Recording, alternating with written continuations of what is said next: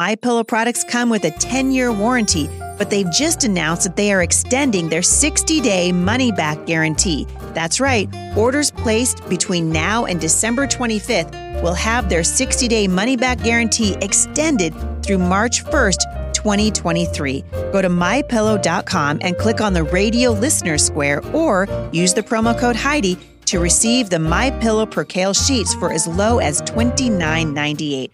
Order now, because when they're gone, they're gone. Well, welcome to today's podcast. This is Heidi St. John, and you have found me at my little corner of the internet. This is the Off the Bench podcast. Today, I'm going to answer some questions from listeners and spend a little bit of time reflecting on why it's so important that we don't forget about Thanksgiving. Stick around. I think you're going to be encouraged.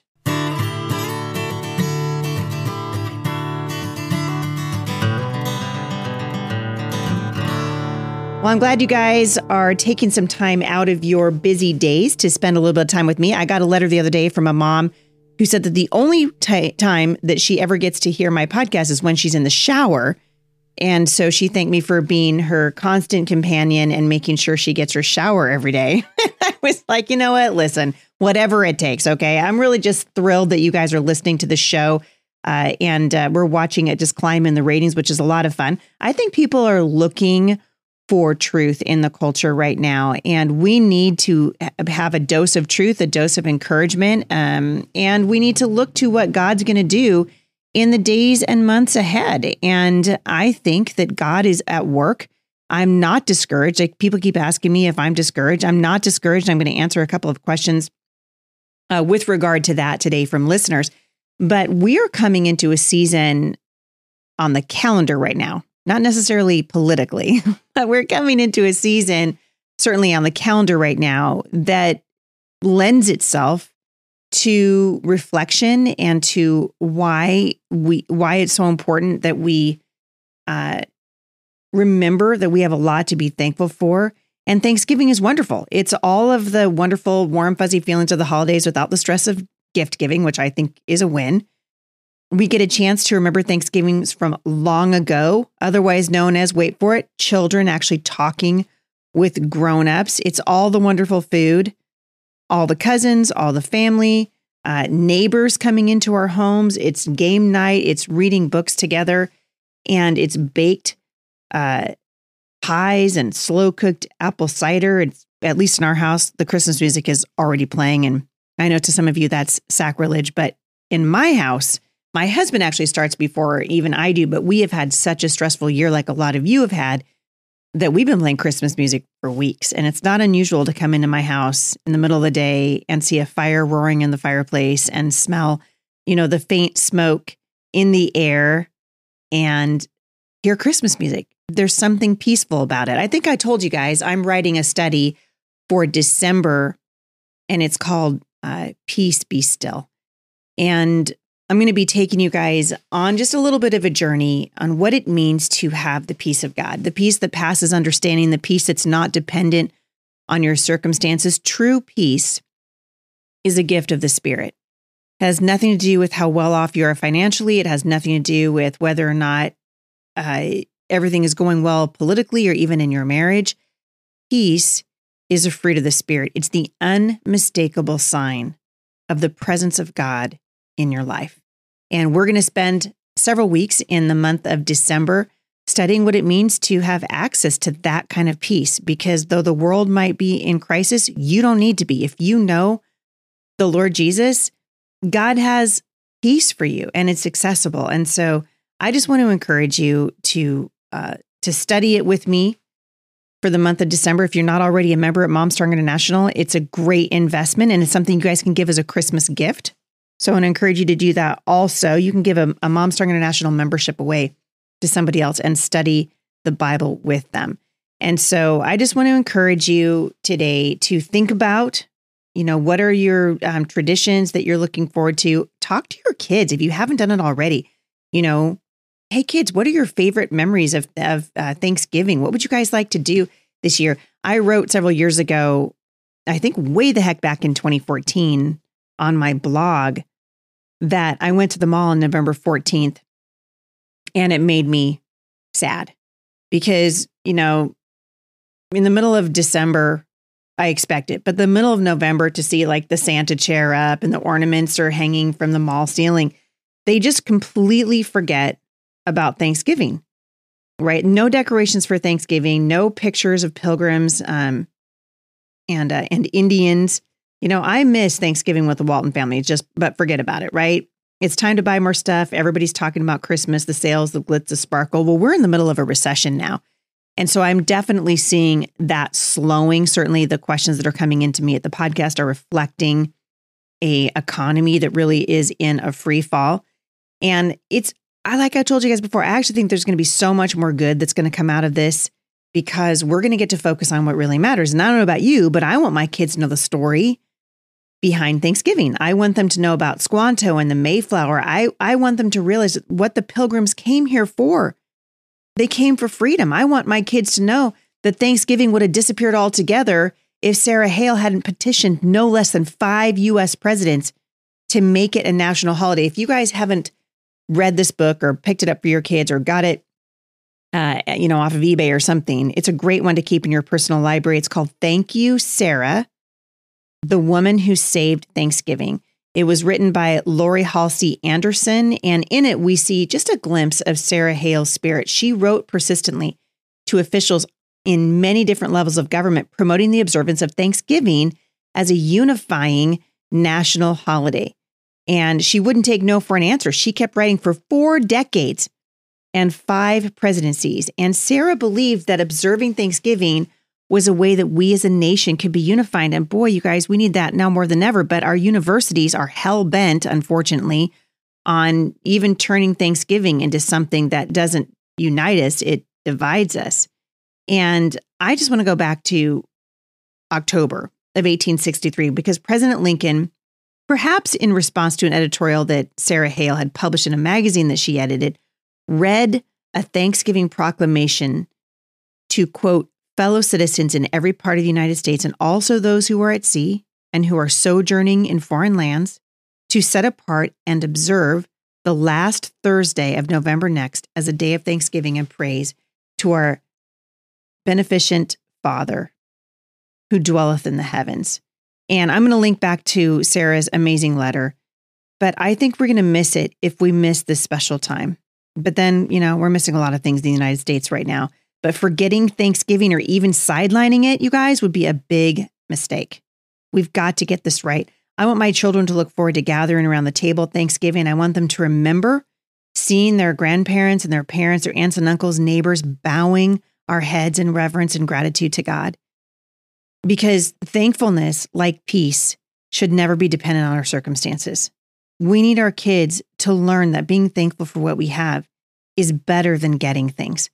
And when the Lord takes me home, I hope my grandkids remember that their mamsie loved to cook a turkey just right for whoever would come and enjoy it. I hope they still watch Charlie Brown's Thanksgiving. I hope they're going to tell the story of Thanksgiving to their children, because to me, Thanksgiving is sacred.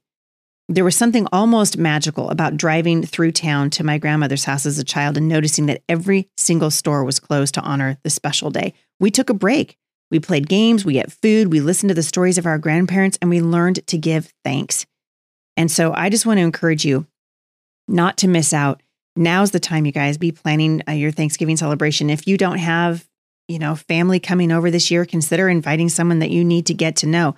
And just remember to stop shopping for a day and give thanks to God for all that we have. Yes, it's just one day, but it's no ordinary day. Take the time this year to slow down, to look up, to look around, and be thankful for what God has given you. I'm going to link back to my favorite Thanksgiving books. I have, as you guys can imagine, with 7 kids and, 30 some odd years of parenting underneath my belt. I love to add Thanksgiving books to our library. I started this tradition many, many years ago. Now we have quite a collection, and I've already got them out in different places in my home. So when my grandkids come over, one of the first things they're going to see right now is Thanksgiving books all over my house. And so some of my favorite ones are, there's one called If You Were at the First Thanksgiving by Anne Kama. That's a fantastic book. The Pumpkin Patch Parable is an oldie but a goodie. I love that one. If you've never read Mousekin's Thanksgiving, it's out of print, so you can get it at the library. Sometimes you can get, I did see a copy of Mousekin's Thanksgiving on eBay, so you guys can maybe check that out. Cranberry Thanksgiving is wonderful. It's about a grandmother who every year invites a guest for Thanksgiving, and she asks somebody poor or somebody lonely. Thanksgiving was the grandma's favorite day of the year. So the cooking was done and her famous cranberry bread was cooling on a wooden board, but she wasn't happy to find out that the unsavory Mr. Whiskers had been invited to dinner. So the question is, will her cranberry bread recipe be safe with him in the house? After a long absence, this delightful 1971 classic is back in print, you guys, and so is Grandma's secret recipe that's called Cranberry Thanksgiving. Squanto's Journey is another really great book to read to your kids. There's just so many. And then, of course, Thank You, Sarah, the woman who saved Thanksgiving. That's the one I was talking about when I opened up the show today. You guys, enjoy this season with your kids. It's worth it. I'm going to take a quick break, and when I come back, I'm going to answer a couple of listener questions. All right. First of all, I want to say thanks to everybody who is writing in to me here at the Heidi St. John podcast. If you want to have a question submitted or a comment that you'd like me to see, you can go to HeidiStJohn.com/mailbox Monday and leave your question or your comment there. This one came in last week, and it says, Heidi, during the pandemic, my eyes were opened and I went into mama bear mode, protecting my daughters from all the lies and fear tactics from my own family, siblings, parents, etc. We chose not to attend family get-togethers where masks were required or propaganda was being spewed, being uninvited to family events because of our mask or vaccine choices, hearing about how selfish we were, etc. At one point, a family member put masks on the nativity scene and told my daughters it's because they did what they were told, and we haven't been back since. Now I'm struggling to come out of mama bear mode and wonder if I even should. Do you have any advice? I still feel a lot of resentment and anger, but aren't we supposed to forgive? I don't feel good at all about writing off most of my family, my father, my sisters, etc. But I also can't forget what happened. I want to teach my daughter to forgive, but not forget, and give people room to grow and learn, but I'm struggling to put it into practice. And so, first of all, you know, you're not alone in all of this, Michelle. You are definitely not alone. This is happening. I think that the holidays are particularly painful for a lot of people who got, you know, shunned by their families and that kind of thing. But the Bible actually has a lot to say about forgiveness. So the question is not, you know, should we forgive? Obviously. And I think, Michelle, I think you know that. The question is, how do we forgive? We know that the Lord is compassionate, right? Psalm 103, verses 8 to 12, the Lord is compassionate and gracious, slow to anger, abounding in love. He will not always accuse, nor will he harbor his anger forever. He does not treat us as our sins deserve, or repay us according to our iniquities. For as high as the heavens are above the earth, so great is his love for those who fear him. And as far as the east is from the west, so far has he removed our transgressions from us.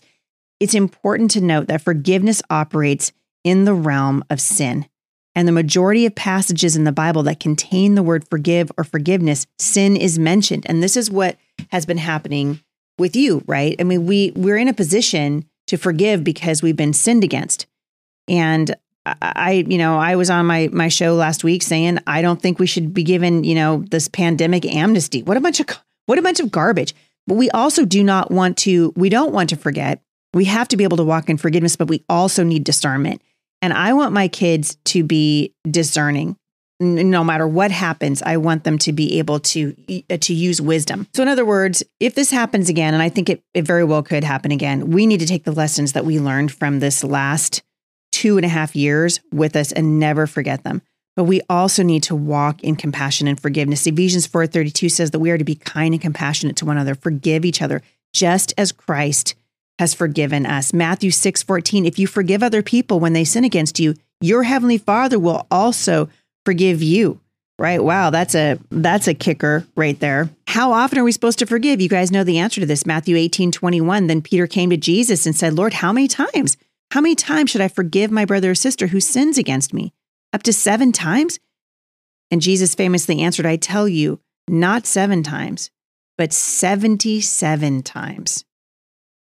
We know that God is forgiving. We know that he is gracious, and we are to walk in his example. And I think it's almost more important to know what the Bible says about unforgiveness, right? When we walk in unforgiveness, we are actually in sin. So the question is not, should we forgive? And I know, Michelle, you're not asking that question, but I'm sort of processing this thing out loud because there are a lot of people struggling with this right now. I mean, the people that were, I marvel, right? Because I traveled during the Rona and people were yelling at other people. I mean, it was terrible. My husband was screamed at inside of his store in Colorado because he didn't have a mask on. Our daughters were threatened. I mean, this was a terrifying and very sad window into the human heart, especially when fear is involved. And I think fear was the primary motivator for all of this stuff. But God said that He requires forgiveness of it. He requires forgiveness. So it's not a question of whether or not we must forgive. The question is, how can we forgive and move forward? Because I think that's what you're asking. So you're going to have to navigate this very carefully. Nobody can tell you exactly what you need to do. I would be, if you're going to go to dinner and they're going to talk about all the things that you hate again, and it's going to be divisive and awful, I would probably not engage. I probably wouldn't go, as a matter of fact. But if the family is trying to heal, if you can see that there's an effort that's being made to bring you guys together and not to continue the divisiveness, then it's probably really important that you make every effort to engage with those family members. And I would just encourage you. I mean, that's what I would be doing. I would be trying to do as much as if there's an unresolved issue, you have to decide, can I let this go? Or do I need to talk to the offending party about it? But holding a grudge is not a biblical option. And so you need to be asking yourself, can I walk in right relationship where this person is concerned? And can I demonstrate forgiveness for my kids? And parents, you have an opportunity to do that right now. You have an opportunity to demonstrate that because forgiveness strengthens families. It strengthens friendships. Proverbs 17:9 says that love prospers when a fault is forgiven, but dwelling on it separates close friends. This might be the verse that we all need to remember this Thanksgiving. And for those of us who have genuinely been hurt by this, hurt whether it was a lost job or just the memories of people screaming at you or whatever it is, God doesn't want us to dwell on each other's mistakes and offenses. And He wants us to forgive and to move on whenever it's possible. And so I don't know what that looks like for this year, but I know God will tell you, because this can be a hard thing to do, right? It can feel like, hey, I'm not ready to do that. But God forgives our own multitudes of sins, right? We sin against Him all the time. And He wants us to do the same for others who genuinely seek our forgiveness and want to learn from their missteps. So, and if they don't, you can forgive someone. And I guess I've got one more question I want to get to today, so I'll be quick, I guess. But you can forgive someone and not walk in relationship with them. You can forgive someone and not have this anger and frustration hanging over your head and hanging over them. So some of you are going to be in that position, right? Some of you are going to be forgiving, but realizing, oh, hey, we have no more relationship left, right? So the Bible has a lot to say about walking in forgiveness. It has as much to say about the sin of unforgiveness. But some of you may need to make the decision to forgive and not walk in relationship. Maybe you're in an abusive situation. You just don't want that person coming back into your life. All those things are perfectly acceptable reasons for friendships to end, even for families to take breaks from each other, right? And I think God understands that. Forgiving others can be really challenging, but at the end of the day, it is absolutely crucial that we extend our hand, that we follow in the footsteps of Jesus, and that we offer forgiveness. Especially, sometimes, and I told you guys this before, I think sometimes forgiveness is accepting an apology that you're never going to get. And this was certainly something that I had to do with my dad. I had to forgive him and to walk in that relationship to the best of my ability, even though I didn't get the reconciliation that I so desperately wanted. And so some of you are in that position right now. Ask the Lord to help you navigate it. He absolutely will. But forgiveness is not an option. The question is, are we going to be in relationship with people? That's the question that requires discernment. Last question today, my Mailbox Monday question is, Heidi, do we move?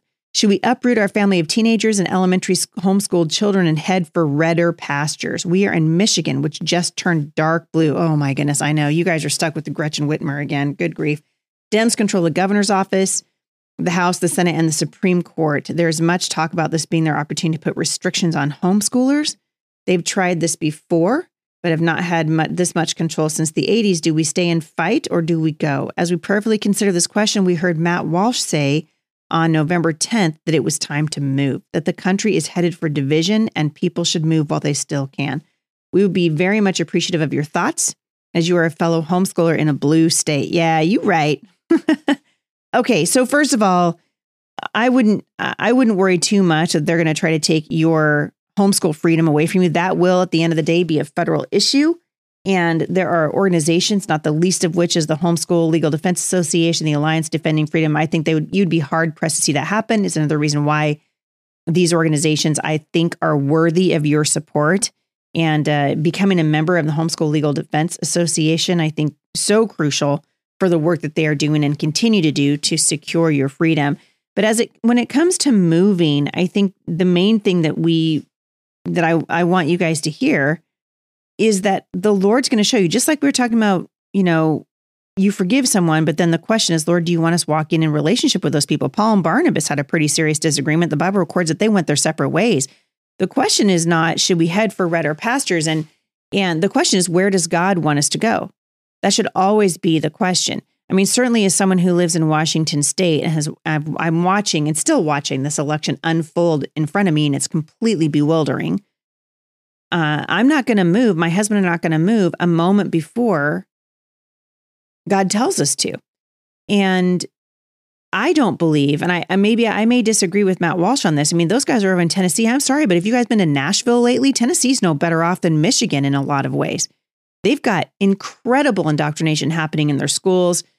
What's happening in Nashville, I promise you, is going to pollute the entire state of Tennessee. That's exactly what happened in Oregon and Washington, where Portland and Multnomah County determines what happens to the entire state of Oregon, and King County in the Seattle area determines exactly what happens to the people in Washington State, even in rural parts of Washington State. I continue to believe that the church, a lot of this, the church needs to own for our unwillingness to step into the political divide. And I believe, and I hope I'm wrong about this, but there are so many students now for decades that have come out of our schools with this leftist ideology that really is poisonous in a lot of ways. I mean, these are the people that are going to tell you that men can get pregnant and that men can chest feed and all this just insanity. It's complete insanity. It's like a mental disease. And these guys are of age now, you guys, and they're voting.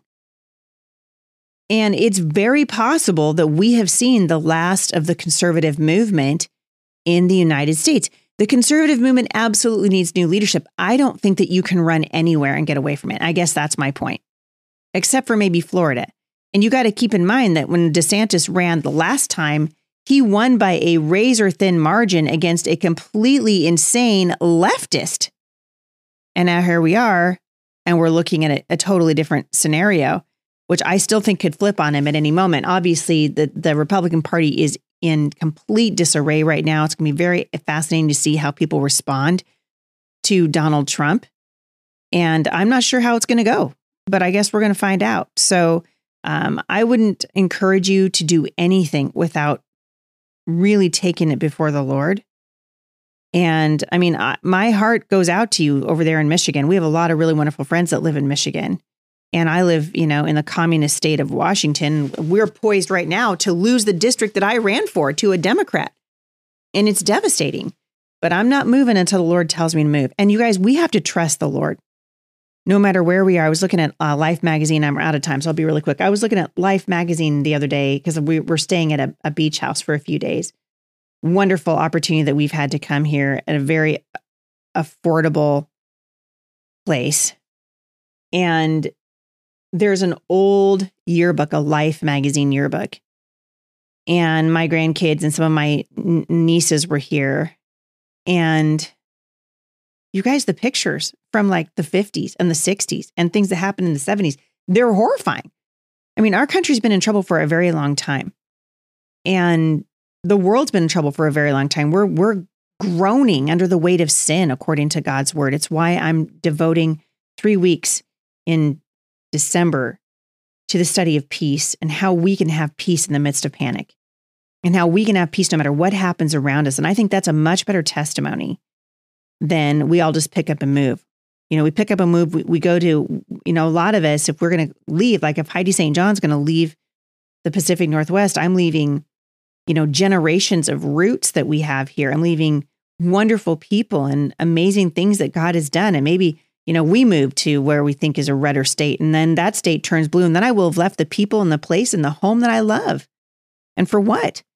We have to know that God is asking us to move. And I think that that's the main question, Andrea. So I hope that that helps you. Just be patient with yourself and with your husband. Go before the Lord in prayer, and God will show you what he wants you to do. All right, you guys, that's all I have time for today. But I just want to encourage you, join me at MomStrong International, where we are going through the Bible and we are applying God's word to the everyday situations that we find ourselves facing. God's word is relevant to your life right now. And if you want to study the Bible with me and learn how you can teach other people or start a MomStrong group in your church and actually genuinely study the Bible, we'd love to have you join us at MomStrongInternational.com. You guys, this is the time of year that I would love to hear from you via snail mail. And you can write to me, Heidi St. John, Tara Firmly Planted Family, 11100 Northeast 34th Circle, Vancouver, Washington, 98682. Have a great day, everybody, and I will see you back here tomorrow with a very special guest here at the intersection of faith and culture. For more encouragement, visit me online at MomStrongInternational.com.